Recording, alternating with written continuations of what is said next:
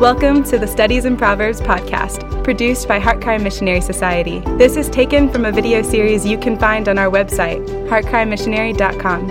Heartcry is a missionary society founded by Paul Washer. The goal of our ministry is to glorify God and bring the greatest possible good to humankind through the preaching of the gospel and the establishment of biblical churches throughout the world. Visit heartcrymissionary.com to view our other productions and to find out more about Heartcry Missionary Society. Well, welcome back to our study of the book of Proverbs. We're in chapter 4, and we're still looking at verses uh, 18 and 19. We should finish that up today. Um, let's go to the Lord in prayer. Dear God, I pray that this that these classes, Lord, these small discussions that they not be in vain. That they give hope that is more than temporal. That it be eternal. Oh, dear God, I, what does it matter if these young people become somewhat wise but miss your Son? Oh, dear Father, I pray that they would love your wisdom, your law, principles, narratives, and all that you give us in the Word. But I pray, Lord, that they would always love it in the context of Christ. That Christ is everything. Everything points to Him. Oh, dear God, please, please, dear God, work in a tremendous way please, I pray for the conversion of children and young people and anyone else, Lord, who might be listening to this video. Oh, dear God, please, in Jesus' name, amen. All right, well, like I said, we're in chapter 4, and let's read verse 18 and 19. But the path of the righteous is like the light of dawn that shines brighter and brighter until the full day. The way of the wicked is like darkness. They do not know over what they stumble. Now, I just want you to look at, at four things that are kind of here that's very important. Verse 18 The path of the righteous is like the light of dawn. Okay? So it's like light the way of the wicked is like darkness. Now, if you go to uh, 2 Corinthians 6, and uh, well, let's just hold your place and let's go to 2 Corinthians 6. This is important. Um, look at verse 14. Look at verse 14 chapter 6, 2 Corinthians. Do not be bound together with unbelievers. Do not be in a relationship with unbelievers that is allowing their influence to erode your devotion. Do not be bound together with unbelievers, for what partnership have righteousness and lawlessness? And it's a rhetorical question. Zero is the answer. And if we could go less than zero, we would. Righteousness and lawlessness have nothing in common. Why? Righteousness is what? Conformity to God's standard, which is the law. Okay? What is lawlessness? A complete rejection of the law, which is God's righteous standard, or in which God's righteous standard is revealed. So there's nothing between the two. Absolutely nothing. Or what fellowship has light with darkness? What fellowship is there? Again, zero. It's either one or the other. Now, you can argue that if you bring light and darkness together, it creates sort of a gray. Well, is that what you want? is that what you want? Do you want to walk in the gray? That's a very dangerous place. Matter of fact, I've never met anyone who walked in the gray for any length of time that didn't end up in the black, in darkness. And then he says in verse 15, he even gets more bold. He says, What harmony has Christ with Belial, with the devil? Is there anything in agreement between the devil and Christ? Zero again. Do you see that? Zero. Absolutely nothing. What has a believer in common with an unbeliever? Again, the rhetorical question, and the answer is nothing. Now, you can share things with unbelievers. You can share a love for nature. You can share a love for photography. You can share a love for reading old books. But with regard to that which is most essential, with regard to worldviews, they have nothing in common. With regard to destinies, with regard to a relationship to God, they have nothing in common. And let me let me say this, young person. Right now, there is more pressure on Christians in the West than ever before to adapt their world view to the world. And I want you to know I'm seeing people do it. It's wrong. Any shape, form, or fashion, it's just wrong. And when we compromise, ultimately, it comes down to either one of two things self love or self preservation or both. You see. So there's nothing, absolutely nothing in common do they have. Now, um, let's go on to verse 19. The way of the wicked is darkness. Now, we talked about what is the way of the wicked. What is it? It's that way which contradicts the nature of God and the revelation of his nature through his law, through his word, through his immutable standard. So the wicked are those who walk in a way that is contrary to God's will. They delight in it and they do it as a practice. Now, one of the chief characteristics of the lost we mentioned is moral darkness, spiritual darkness, intellectual darkness. Um, spiritually, there's no great devotion or anything toward God. Uh, intellectually, they cannot understand even God's revelation of Himself or His will, or matters that pertain to walking in obedience to God in this life. And then there's also the moral. They simply live in a manner, in a way, that is contrary to God's way. And to be very honest with you, an abomination and something that God disdains. He, it's an, he abominates it, he hates it. And so this is a very, very serious matter.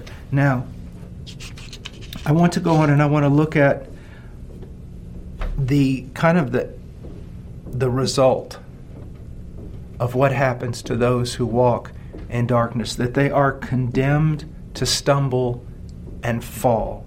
Look at uh, verse 19. The way of the wicked is darkness. They do not know over what they stumble. That makes sense, doesn't it? If you're walking in a room and it's filled with all kinds of traps, you would at least want to want the lights on because you stand a much better chance with the lights on of not falling into one of those traps. But if it's just pitch black darkness, then you cannot know what's in front of you. And when you stumble, you won't even know what you stumbled over. And it leads to kind of an endless, an endless cycle of defeat. Honestly. You know, I've, I've met uh, Christians, single Christians, who have had maybe four or five different relationships. And on every one of those relationships, their parents, the godly people around them, told them it wasn't wise but they did it anyways. And then, you know, after the first time, why did this happen to me? After the second time, why did this happen to me? After the third time, why did this happen to me? Why did I stumble? Why did I fall? After the fourth time, I don't understand. It's a mystery. It's no mystery. It's no mystery. It's no mystery at all. If you want to walk in darkness, then you're going to have to uh, at least give in to the fact, accept the fact that you're going to stumble and you're going to fall and you're going to do it over and over and over again. And the only way to avoid that is by walking in the light. Now, I want to go back again to 1 John for a moment and look at verses, uh, chapter 2, verses 10 and 11. The one who loves his brother, that means they're a Christian. The evidence of being a Christian is that they love their brother. The one who loves his brother abides in the light. He stays there. It's like his place. And there is no cause for stumbling in him. He doesn't stumble, but he doesn't cause others to stumble. Verse 11 But the one who hates his brother, the unconverted man, is in the darkness and walks in the darkness and does not know where he is going because the darkness has blinded his eyes. Even very successful people in this life, um, they seem to be quite astute, quite wise, street savvy, a businessman. They know how to make all kinds of money.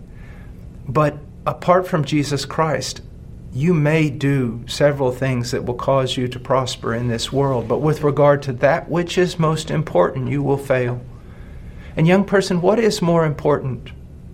90 years of prosperity, wealth, and fame? 90 years of everything the world can give you? And then stand before the judgment throne of God and be rejected? Even if it was 90 years of suffering and loss, it would be better for a person to suffer that but stand before God accepted, wouldn't it?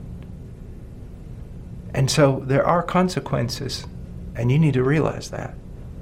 Now, I want to read two passages from Job which are not really well known, but they really uh, bring this point uh, home to our hearts. The first one is in Job chapter 8, verses 11 through 14. And, and look what it says. It, it's, it's absolutely, it really is good. Can the papyrus grow up without a marsh? No. Can rushes grow without water? No. While it is still green and not cut down, yet it withers before any other plant. Okay? Even when it's green. Even when these things are green, they're still going to be cut down in time and they're going to wither. So are the paths of all who forget God. Now think about it. Notice this it doesn't say, so are the paths of all those who've declared war on God. It doesn't say, um, so are the paths of all those who have joined the atheistic society. It just says, forget. So many people call themselves Christians, and you need to understand this, but in their daily life, they demonstrate that they're not. Because there's no remembrance of God in anything they do. In their speech, in their ethics, in their behavior, in their worldview, they're Christian according to their own idea, but they have forgotten God and the hope of the godless will perish. The godless are those, a lot like the unrighteous, who live contrary to God, but also contrary to his person. They do not have a relationship of intimacy to God. They're not seeking to know him, to commune with him, to imitate him. They are the godless. They are without God. They will perish. Whose confidence is fragile and whose trust a spider's web. Young person, listen to this. There have been many great sermons preached on this text. Every moment you live without Christ, you are like a very large spider walking on a very thin web over a burning fire. That's what you're doing. And you need to know that. And if I love you and I fear God, I need to tell you. And so this is not just about principles or not just about walking in the way of the righteous. It's about salvation, about trusting in Christ. Now, there's another passage in Job 22 15 through 17. Will you keep to the ancient path which wicked men have trod, who were snatched away before their time, whose foundations were washed away by a river? They said to God, Depart from us. And what can the Almighty do to them? Now, just listen. Will you keep to the ancient paths that wicked men have trod? Ever since Adam, there have been wicked men on this earth who have trod a path contrary to the will of God. Even in just the first chapters after the book of Genesis, we see this. We see Cain versus Abel. We see, we see the flood of Noah. We see the Tower of Babel. We see so many things. It's an ancient path of radically depraved, morally corrupt, fallen men walking a path. But that path always ends in the same place destruction. And it says that who were snatched away before their time. The judgment fell upon them sooner or later, whose foundations were washed away by a river. Do you know what that means? There's just no memory of them. They're, they're gone. One day, God will create a new heaven and a new earth in which righteousness will dwell and his people will dwell in righteousness. And not one wicked person, not only will they not be there, they will have been forgotten. Think about that.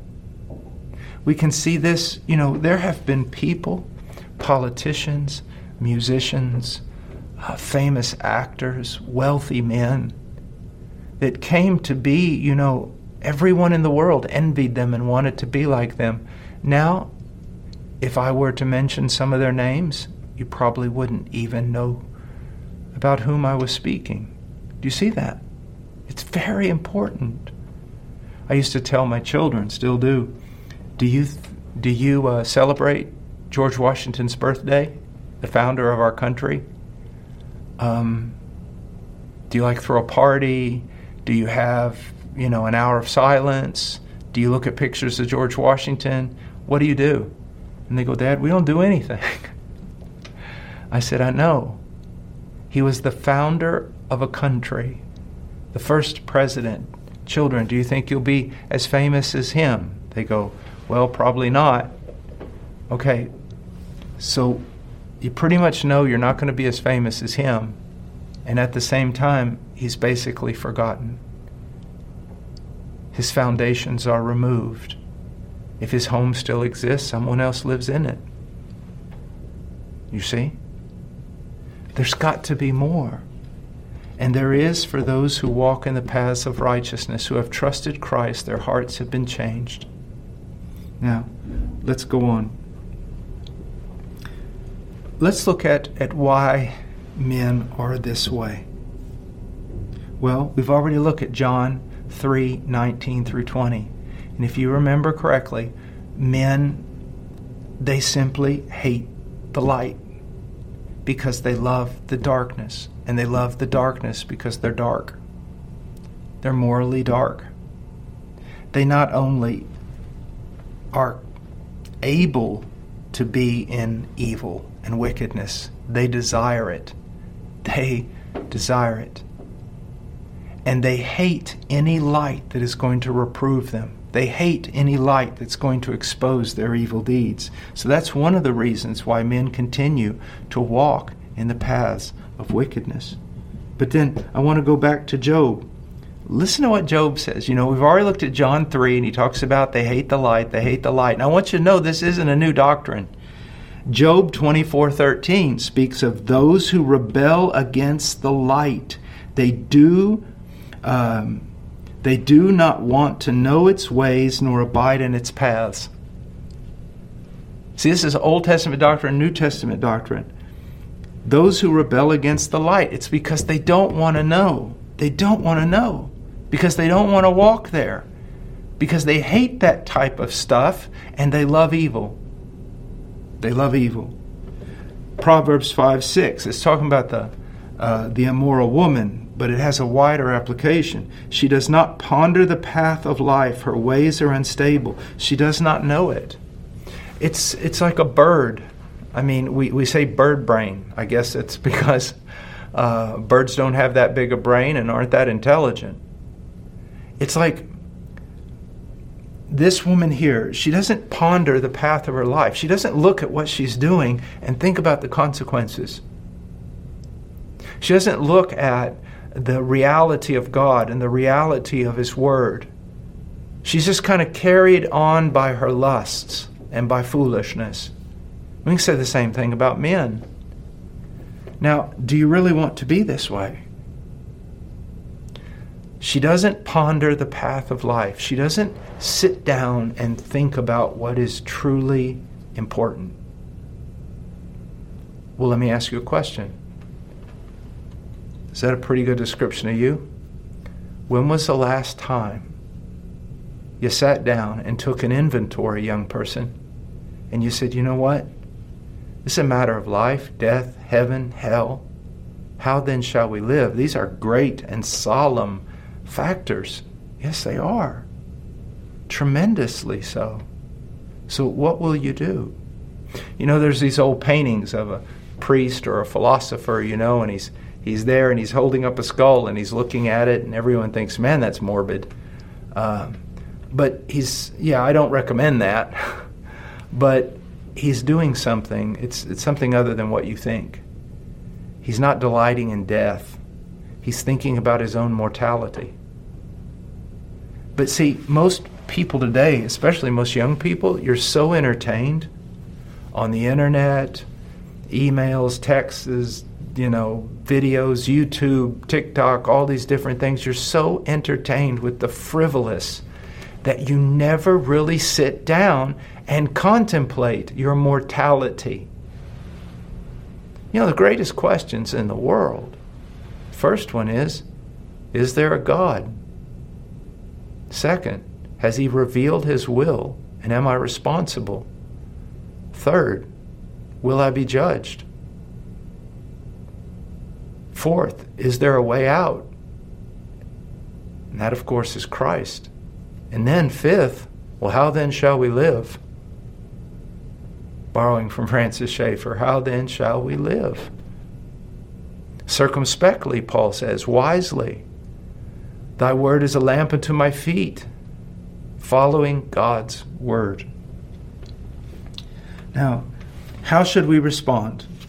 First of all, we should take warning in the fact, and this is from Psalms 1 6, we should take warning in the fact that God knows the way of the righteous, but the way of the wicked will perish. Now, it's a wonderful thing that God knows the way of the righteous, because it doesn't just mean He knows it, like uh, knowledge because he has perfect knowledge of the way of the wicked.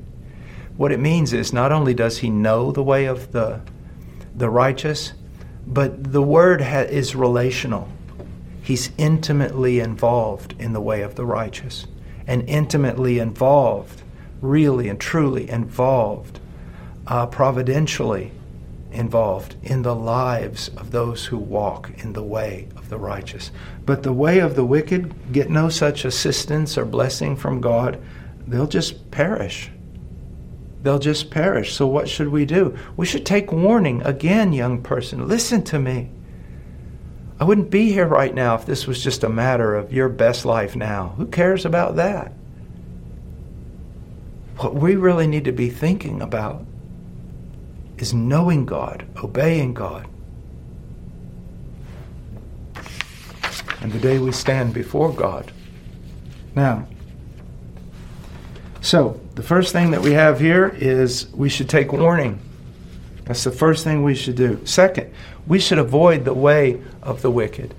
You're not going to walk in the way of the righteous as long as you're constantly walking in the way of the wicked and you're always in danger if you're drawing near to that path to be tantalized. Proverbs 1:15 My son do not walk in the way with them keep your feet from their path. You say well I can get close. No you can't. No you can't. You can get close to a really hungry 1,200 pound grizzly bear. I guess. You can get close to a mature mountain lion. You can. You can get close to a jaguar. You know what? You can even follow what the book of Job says. You can stretch out your hand and touch Leviathan, but the Bible assures you you'll never forget it. There's consequences, and you need to avoid the way of the wicked. Now, listen, something else I want to tell you. When you're walking on the path of righteousness, I brought this up, but I want to iterate it um, with a verse. The wicked will constantly be screaming at you whispering to you, talking to you, dialoguing with you, trying to get you to compromise, to walk out of that path. It says in Isaiah 30:11, they say, "Get out of the way, turn aside from the path. Let us hear no more about the Holy One of Israel." Ah, you're always talking about God. You're always talking about the Bible. Let's go do something else. Just listen to what it says. You see, the wicked aren't content to walk in the path of the wicked because as long as there are righteous walking in the way of the righteous, the wicked are going to be miserable because the righteous shine light upon their sin and animate once again their conscience. So the wicked are always going to be telling you, turn aside from the path. Now, interesting here that some of the wicked seem to know a lot more than some of the, those who claim to be righteous because they've they've made a relationship between the path and hearing from the Holy One of Israel. How do you know how to walk in the path of righteousness? Is it according to what the world says? Is it according to what contemporary Christianity says? Is it according to what even your flesh says? Should you just figure it out on your own? No. You must hear from the Holy One of Israel. And how do you do that? Through His Word, through his Word. Okay, one last thing to always remember. Um, Proverbs 15 24.